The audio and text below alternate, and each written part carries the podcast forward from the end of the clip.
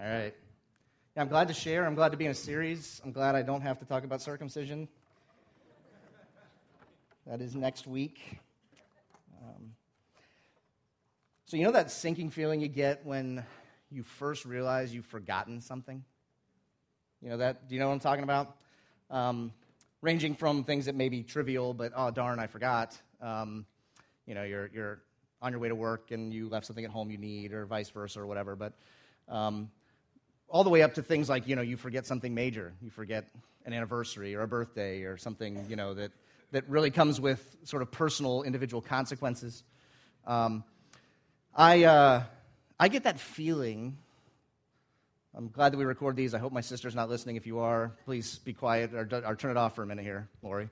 Um, but but I get that feeling when I get like a, a voicemail from my sister, right? Uh, that, that sense of like, oh no, today was mom's birthday and I forgot. Or, oh no, like I was supposed to call about this and I didn't do it. Um, that sinking feeling of just forgetting, okay? And, um, and, and, and memory... Memory is actually has actually become big business. We do an awful lot. We expend an awful lot of energy, and we, we apply an awful lot of our resources towards the enterprise of remembering things, right? You know, our it was it was day timers that we would we would buy, and we'd write. At least I would write in for like two weeks, and then forget about them altogether.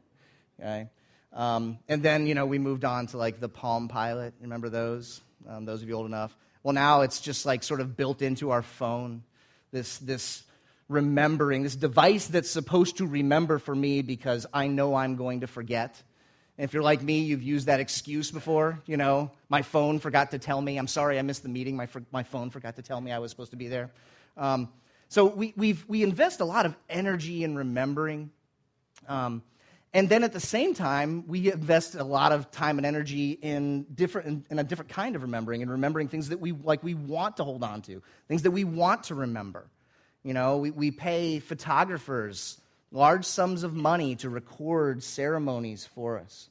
We we invest ourselves in equipment so that we can take pictures of like our child's recital where you can hardly see them, and every time you show it to the, the extended family, you have to kind of follow the screen, like, oh, right there, right there. You know, but we we invest all of this in in remembering.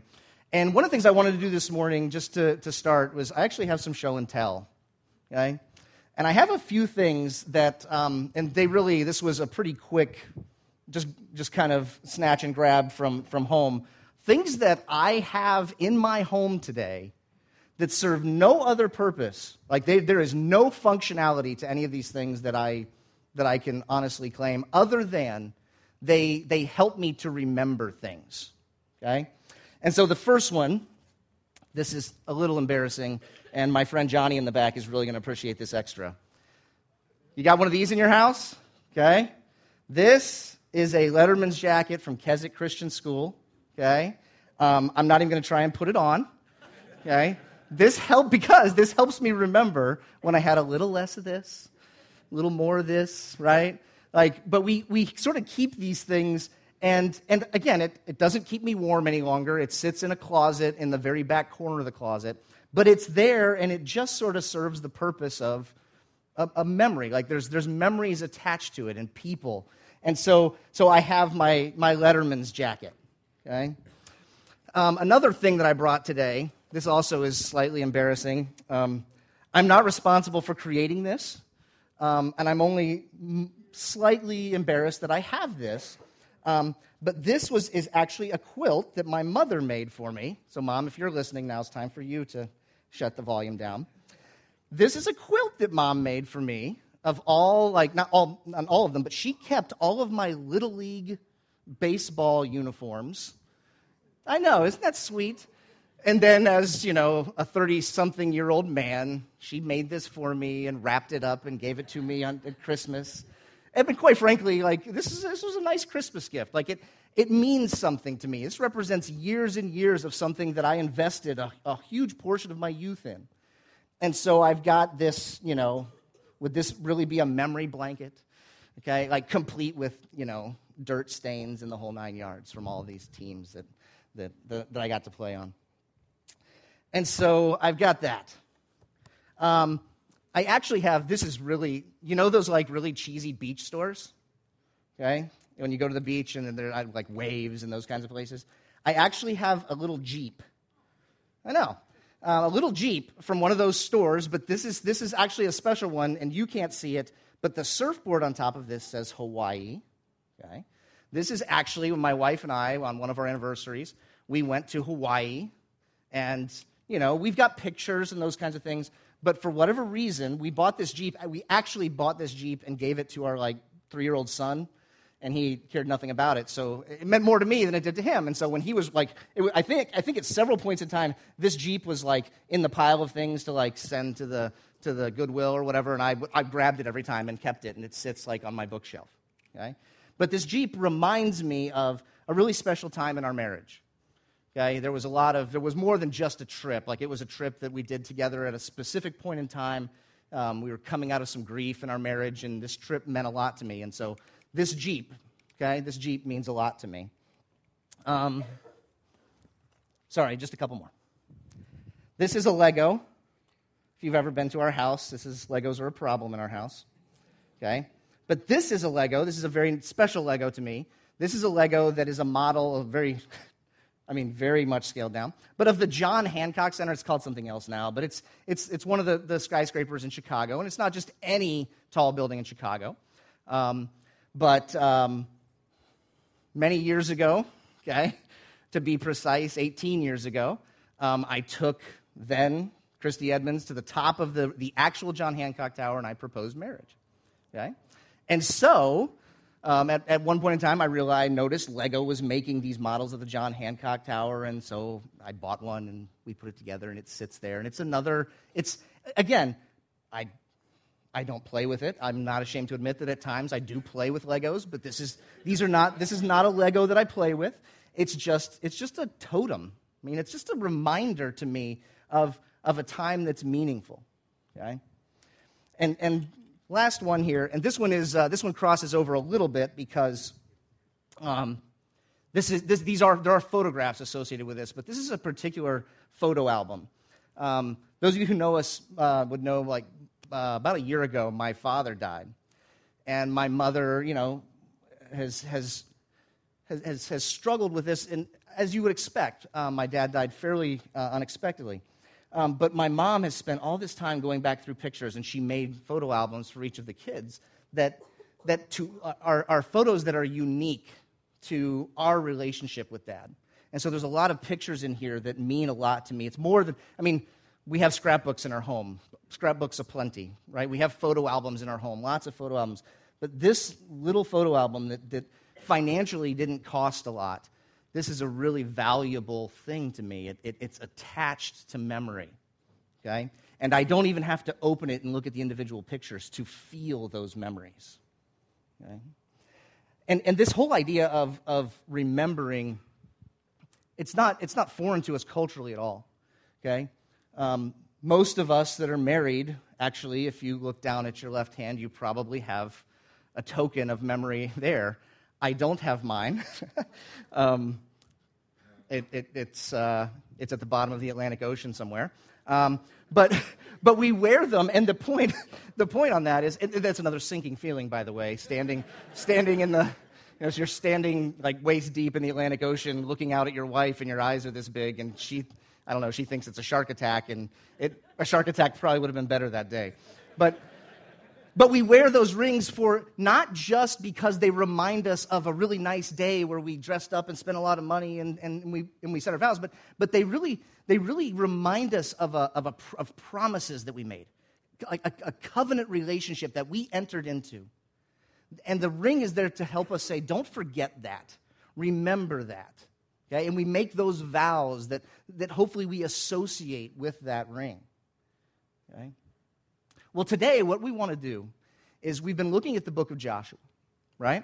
We've spent some time in the book of Joshua, and in chapter four, if you haven't turned there yet, this is my warning. We're going to be there in just a minute or two. Um, but in chapter four, we get this kind of, it's a little bit of an unusual story. It, it, it feels almost parenthetical between you've got this mirac- miraculous parting or stopping of the flow of the River Jordan that, that we talked about last week. And then in, in just another chapter or so, the walls of Jericho are going to come down. And this story is kind of kind of in between. But I would I would assert that that, that Joshua four, it's not just a, a story. Of, I mean, it's about remembering, but it tells us that in a, the fallen world that we live in, one of the effects of sin on us is that our memories, they're incomplete, right? Our memories, we know this, our memories are faulty. And so what Joshua four is going to tell us, and that what we're going to unpack for a little while here is, is what do we do about the brokenness as it applies to our ability or inability to remember what's important?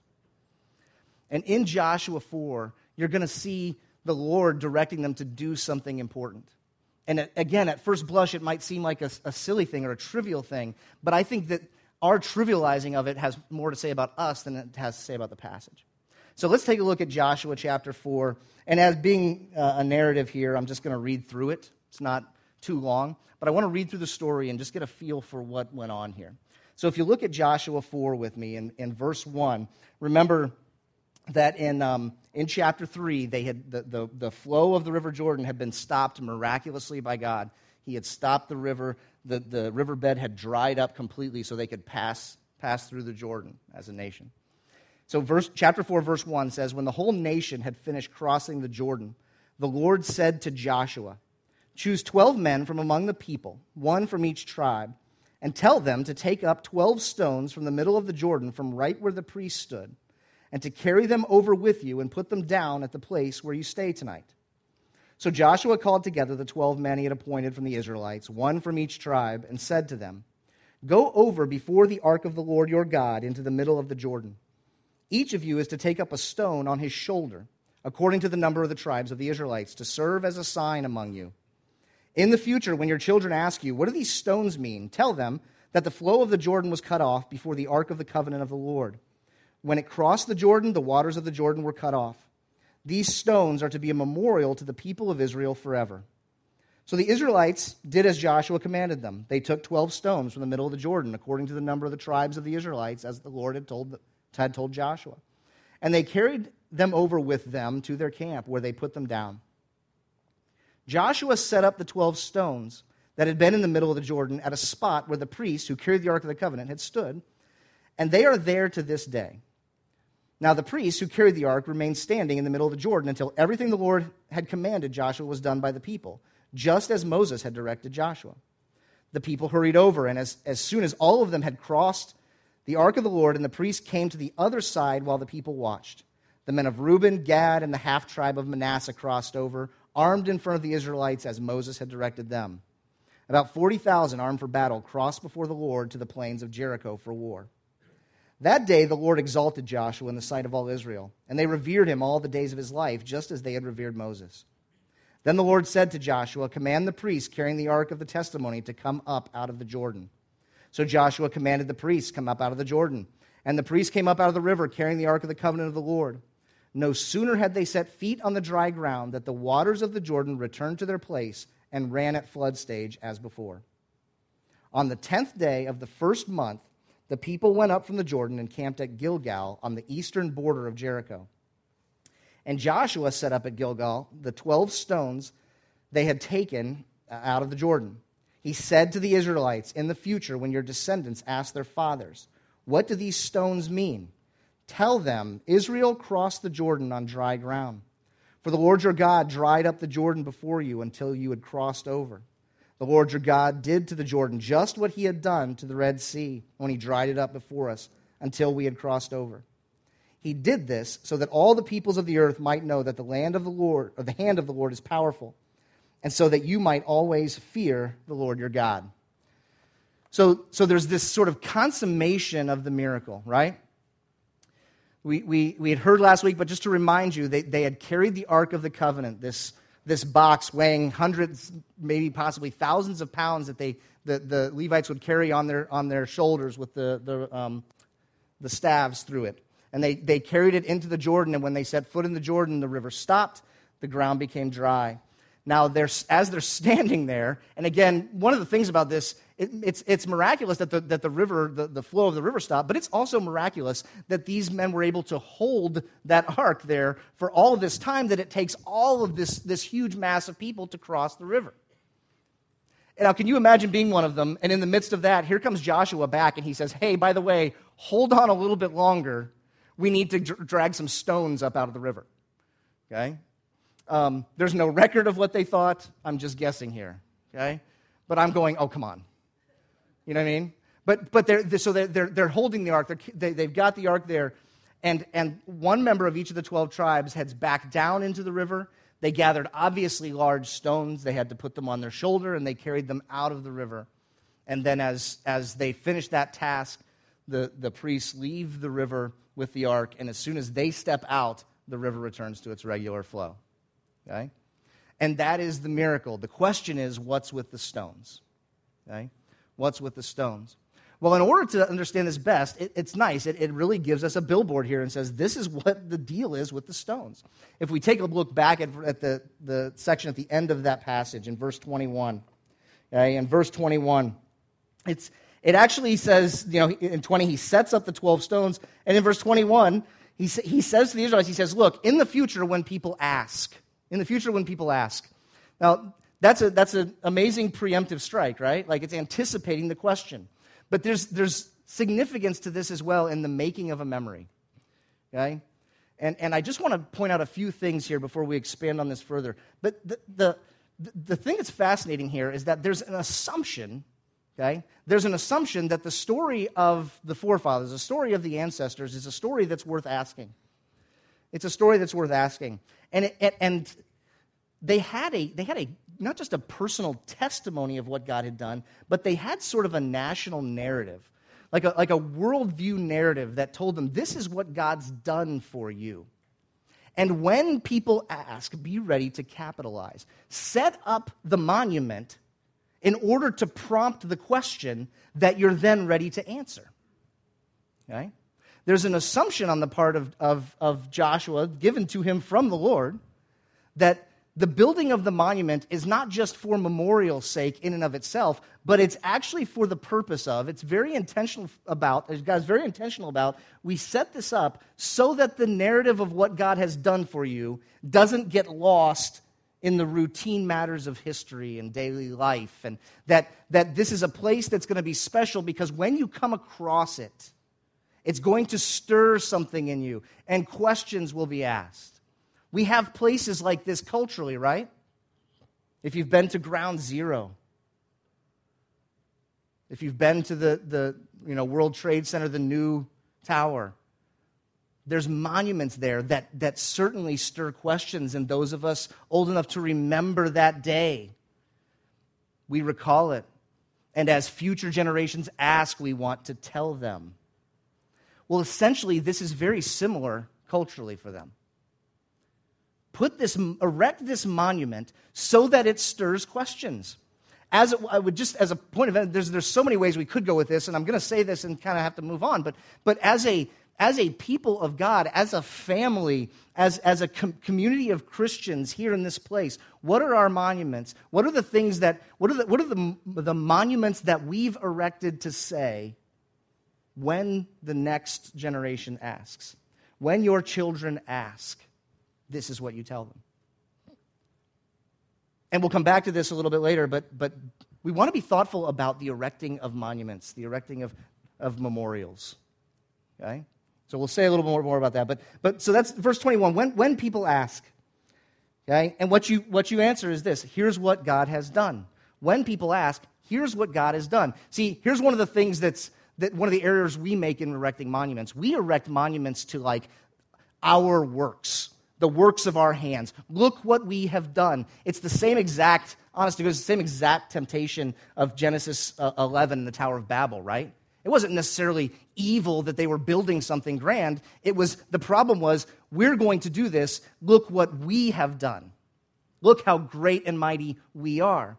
And what's clear about this here in Joshua chapter four is that the erecting of the memorial, the erecting of the monument, is not to promote the people. It's very clear. This is what God has done. You didn't dry up the river. You didn't build a dam. God stopped the flow of the river, dried up the riverbed so you could pass by. Okay? This is critical. So when we begin, we begin to think about erecting memories, putting memories together. This is not about remembering what we have done. This is about remembering the hand of God in our lives. What has he done for us? And it goes on from there to say, the Lord dried up the Jordan River, and in verse twenty-four, he did this so the people of the earth might know that the hand of the Lord is powerful. God does these things in our lives so that others know how powerful he is, but also, there at the end of verse twenty-four, so that you might always fear the Lord your God. You see, the monument stands as a testimony to, to the currently unconvinced, to the to those who would say, I'm not sure about this. I'm not sure what if if who God is, if God exists. The monument stands as a place for us to tell about God, but it also stands as a place for us to recall our reverence for him. There's a there's a personal devotional moment to, to the erecting of these monuments and their place in our life. And remember, remember, it's sin that has corrupted our minds. It's corrupted our memories. We need these because we forget. We need these because forgetfulness is true about us. And you see, in the ancient world, this is not just true of the Israelites, although it is very true of them, but in the ancient world, they had a very different view of memories from what we do. They actually attached the, the idea of memories or, or remembering to an act of the will. It wasn't just like, you know, I'm going to throw all of my life's experiences up in the air, and those I remember, I remember, and those I don't, I don't. It wasn't that they necessarily also said, see, we kind of have this, uh, you know, we have this sort of uh, seize the moment, seize the day type building of memories. Like, I need to go and do something epic so that I can build a memory to have down the road. That wasn't their view either. What they believed was that that that memory making was a decision that we engage in. It was a it was a conscious choice of our will to determine these are the things that are that are important. These are the things that are worth remembering. And so when they when they erected monuments, particularly the Israelites, when they erected monuments, it was almost always tied to something that they already deemed to be important, and they would say, moving forward, we, we cannot afford to forget this. Okay? We cannot, we can't afford it. And so we can see this throughout the Hebrew Bible. And actually, the book of Deuteronomy, which would have been the primary, remember, the book of Deuteronomy would have been written maybe just, this law would have been written maybe just months before the occurrence here at the Jordan River, before they entered the Promised Land. But in the book of Deuteronomy, this is like the operating narrative.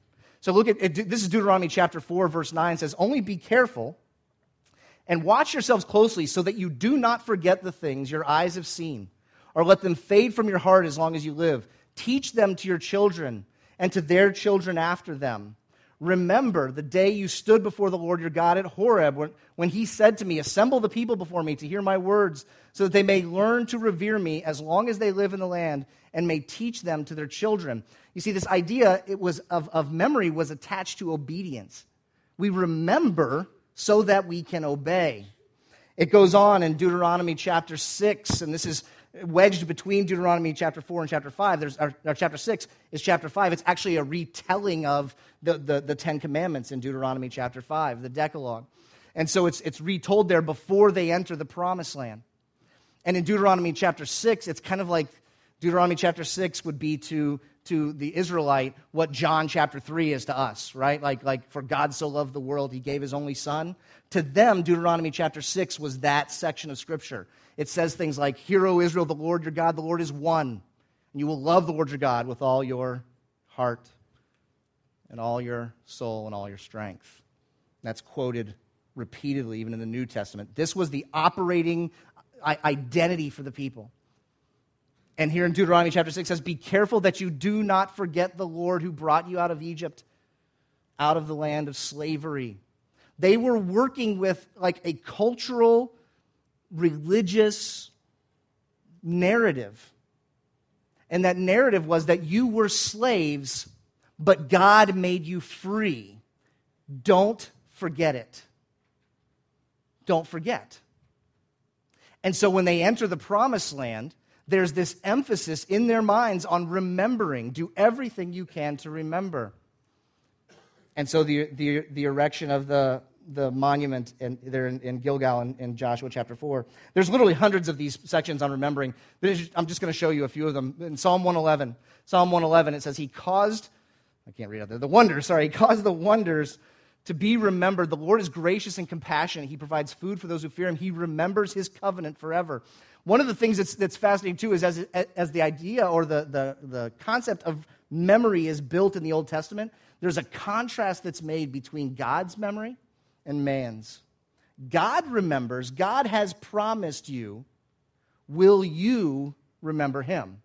Remember, remember, if you recall, this is not just simply about what you happen to recall. This isn't just, oops, it slipped my mind. This is, are you willing to engage your will in the activity of consciously focusing your attention on what God has done for you? This is, there's an engagement of the will. God has engaged His will with you. He chose you from among the people, not because you were so mighty, but because you were so small. And He made something great out of you by His sovereign choice. Now, will you remember Him?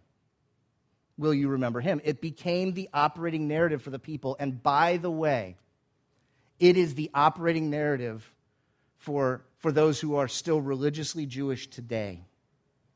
God promised us a place, a land, a home. The question being asked is, will God be faithful to that promise? Okay? The question remains. The question remains. And so even as you move we, you move forward through the through the, the Israelites' narrative, you get to the time of the prophets where the people had forgotten. They'd turned their back on God. And then as things got dire, as invaders came in and they started to be to be cast out of the land, you see things like, like in the book of Isaiah where it just says, you have forgotten God, your Savior. You've not remembered the rock, your fortress. This is what they were guilty of. Yes, there were there were foreign gods, there was idolatry, there were there were the practices of the pagans around them had entered into the land, but it was boiled down into a summation statement that says, you have forgotten God. I took the time to do this so you wouldn't have to. It's about four hundred times, about four hundred times in the Old Testament, we are encouraged, or they were encouraged, they were told, do not forget the Lord. He has not forgotten you. He will be faithful to His promise. Will you do the same? It was the operating narrative for these people. It's, it's the, these were the questions that they shaped their lives around. Has God forgotten us? Jeremiah says, for the sake of your name, do not despise us. This is the funny thing. They even started to like call upon God's memory. For the sake of your name, do not despise us. Do not dishonor your glorious throne. Remember your covenant with us. Don't break it. You see, th- th- there was even an understanding of this issue in such a way that, that the people of Israel, when times got at their absolute worst and they were taken into exile, their appeal to God was not, they didn't appeal. This is, they didn't appeal with repentance. They appealed with, hey, wait a minute, you made us a promise. Okay? And there's a complex dialogue that takes place there. And God says, no, no, I'll be faithful to the promise. But you're not you, those who forgot, who have forgotten, are not going to be the benefactors of it. You're not going to benefit from it. Okay?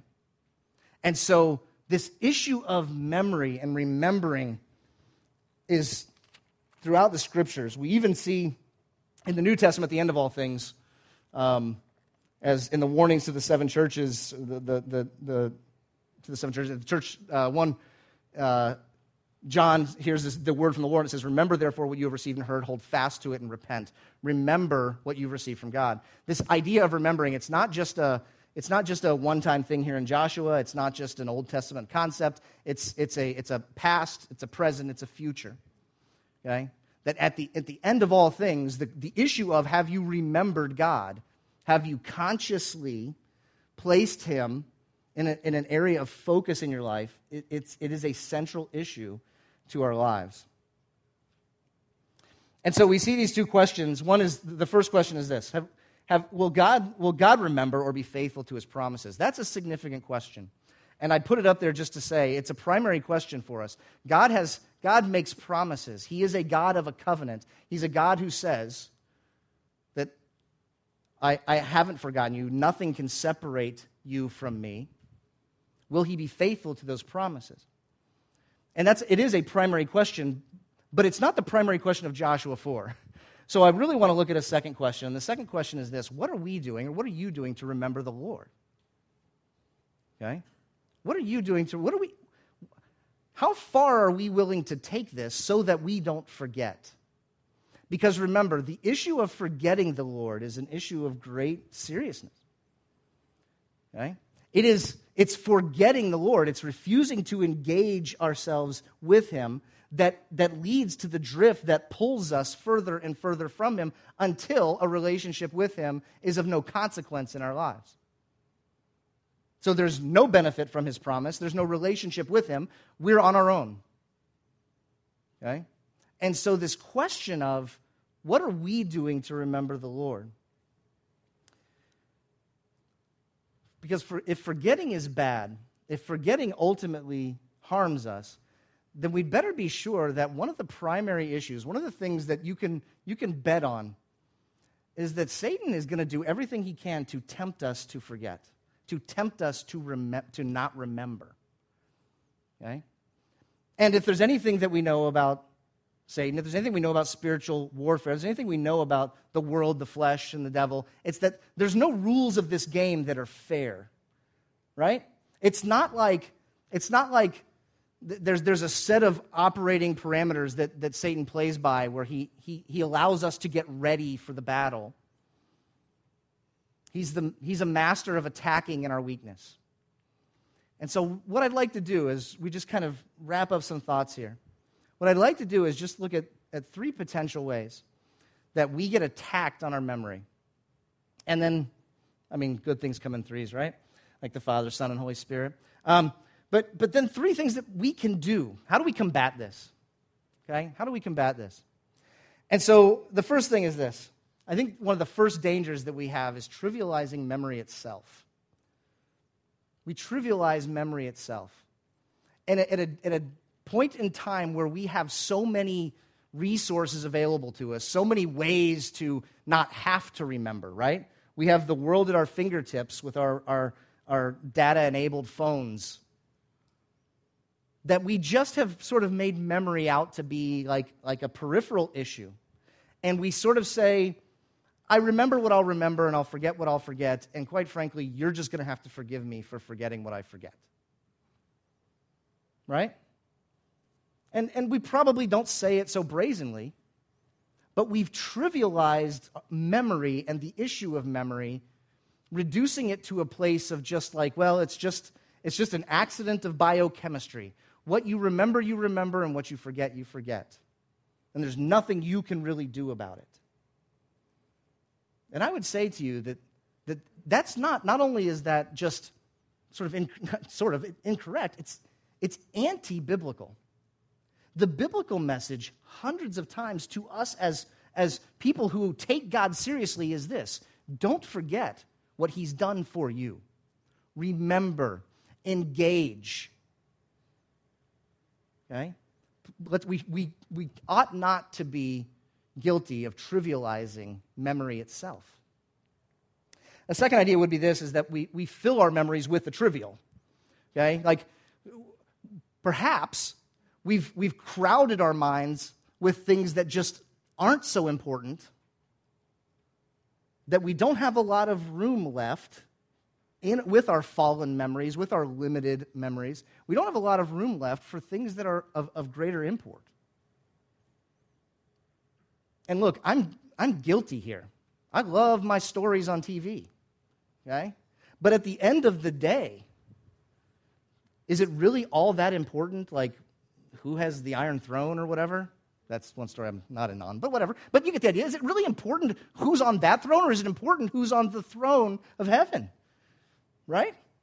Now, that's not to say that we don't get diversions. I'm not talking about, I'm not saying that entertainment has no purpose in our lives, but what I am saying is this: we can so position our lives, we can put ourselves into a spot where we, we dwell, what we dwell on with our minds is really just trivial stuff. And when we have a spare moment, I, an area of, of spiritual attack for us is to turn our spare moments to, to trivial things. And I think one of the things that the scriptures would tell us is that, no, no, no, no, there's no such thing as a spare moment. Even in, in your spare moments, in your entertainment, be purposeful there too. But you've got to take up the task. We've got to take up the task of remembering the Lord. Turn spare moments into purposeful attempts to recall what he's done for us.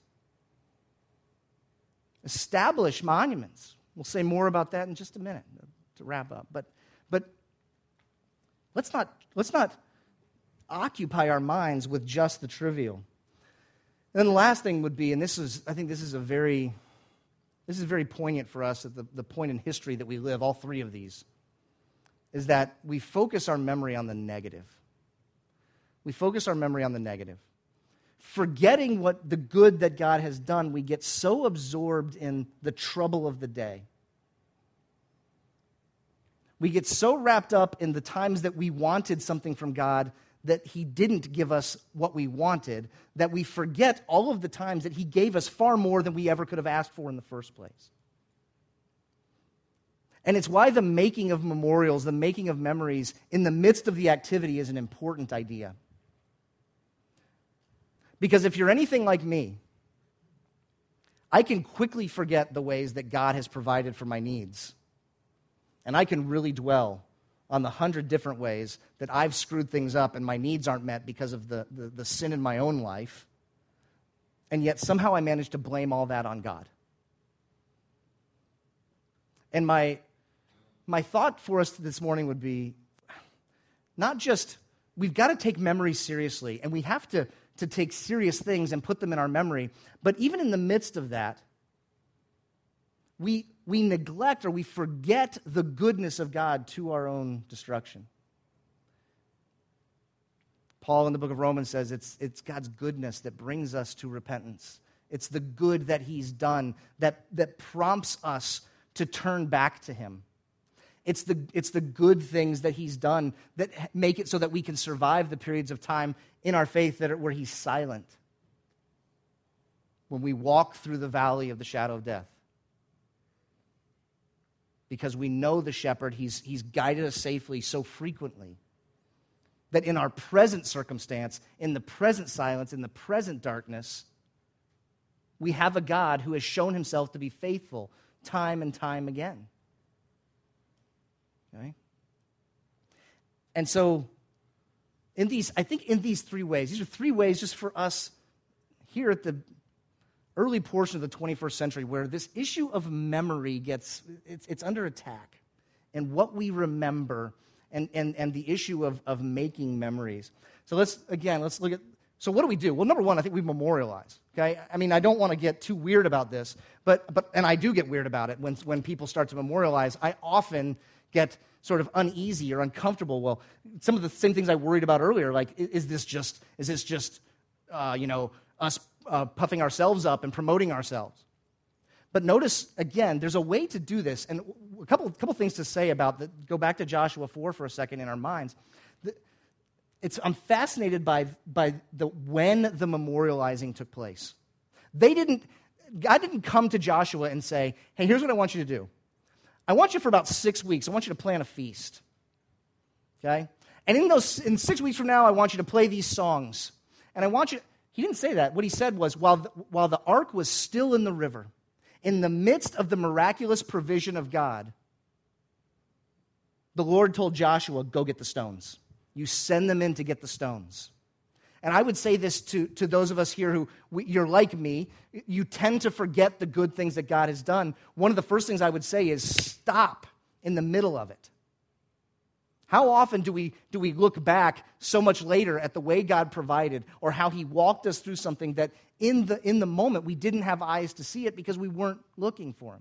Stop in the middle of God's provision and thank him. It's why things that we've turned into routine, maybe they ought not to be so routine, are thanking God for our food, are gathering together on a weekly basis, Don't neglect these things. These are points in time in the present tense where we could stop and say, in the immediate, God, thank you for what you've done. God, thank you. I don't want to forget this. Take a, and, and a part of memorializing, take a token. Take a token. I didn't have it at home, so I couldn't grab it, but I actually have a smooth stone from Lake Michigan, okay? It's a small one. It didn't have to go on my shoulder. But it's a smooth stone from Lake Michigan. I, my my friend um, and I were uh, we we were on the shores of Lake Michigan skipping stones, and our skipping stones, this was in our college days, our skipping stones turned into a very significant conversation about the future of our lives and how much of our life we were going to give to God. And we sort of committed to one another that day that it was the whole thing or nothing at all. And each of us took one of those smooth stones, and my stone sits on my desk at school. So I, I can remember. Okay? I don't know if he still has his. I think he does, but I don't know if he still has his, but I've got mine. And that stone means an awful lot to me. Oh, it's not worth, I couldn't sell it for a penny, but it means the world to me. It's a reminder of the commitment that I made to the Lord. I won't forget you. I won't forget you when... When when times are, are lean, when, when we're struggling, I won't forget this commitment. Memorialize in the moment. Okay? The second thing I would say, and this is really taboo for us, right? But memorize. Okay, um, if you're not if you're not sort of um, if you grew up like I did in the midst of sort of, you know, the the, the church and vacation Bible school and all of those things, you may have like. You may have some, some fallout from the Bible memory work, but let me tell you this.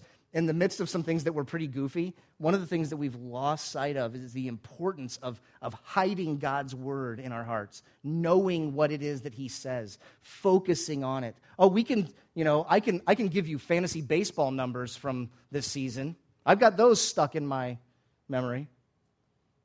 But I've applied, in, in my recent past, I've applied very little energy to focusing on what it is that God has done. How can we remember what God has done, what God says, if we don't pay attention to it?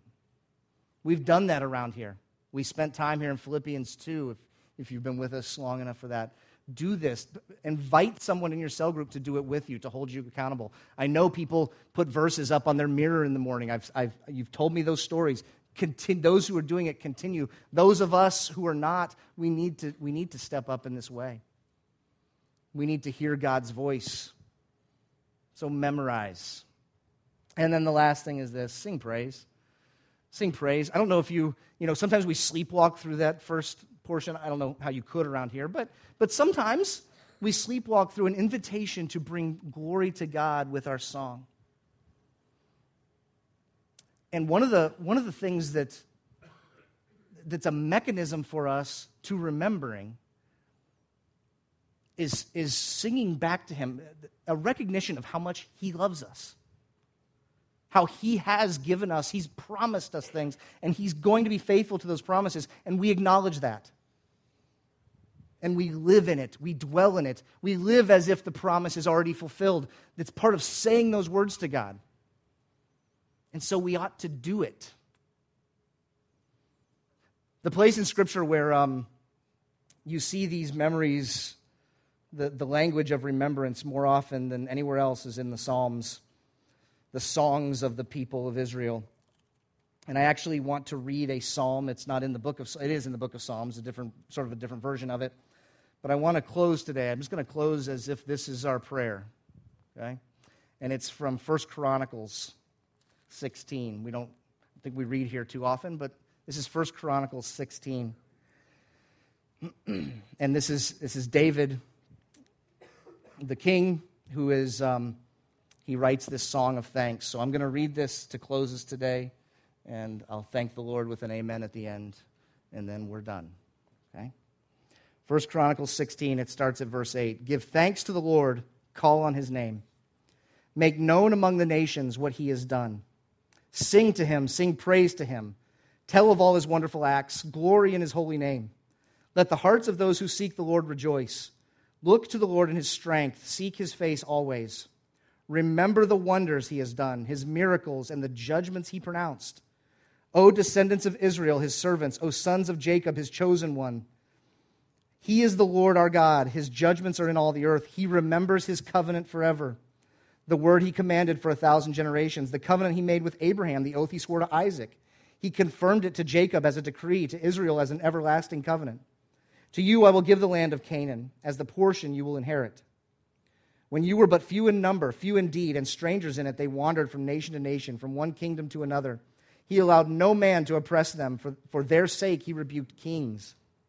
Do not touch my anointed one. Do my prophets no harm. Sing to the Lord all the earth. Proclaim his salvation day after day. Declare his glory among the nations, how marvelous deeds, his marvelous deeds among all peoples. For great is the Lord and most worthy of praise. He is to be feared above all gods, for all the gods of the nations are idols. But the Lord made the heavens. Splendor and majesty are before him, strength and joy in his dwelling place. Ascribe to the Lord, O families of nations. Ascribe to the Lord glory and strength. Ascribe to the Lord the glory due his name. Bring an offering and come before him. Worship the Lord in the splendor of his holiness. Tremble before him, all the earth. The world is firmly established. It cannot be moved. Let the heavens rejoice. Let the earth be glad. Let them say among the nations, the Lord reigns. Let the sea resound and all that is in it. Let the fields be jubilant and everything in them. Then the trees of the forest will sing. They will sing for joy before the Lord, for he comes to judge the earth. Give thanks to the Lord, for he is good. His love endures forever. Cry out, save us, O God, our Savior. Gather us and deliver us from the nations, that we may give thanks to your holy name, that we may glory in your praise. Praise be to the Lord, the God of Israel, from everlasting to everlasting. Then all the people said, amen, and praise the Lord. Thanks for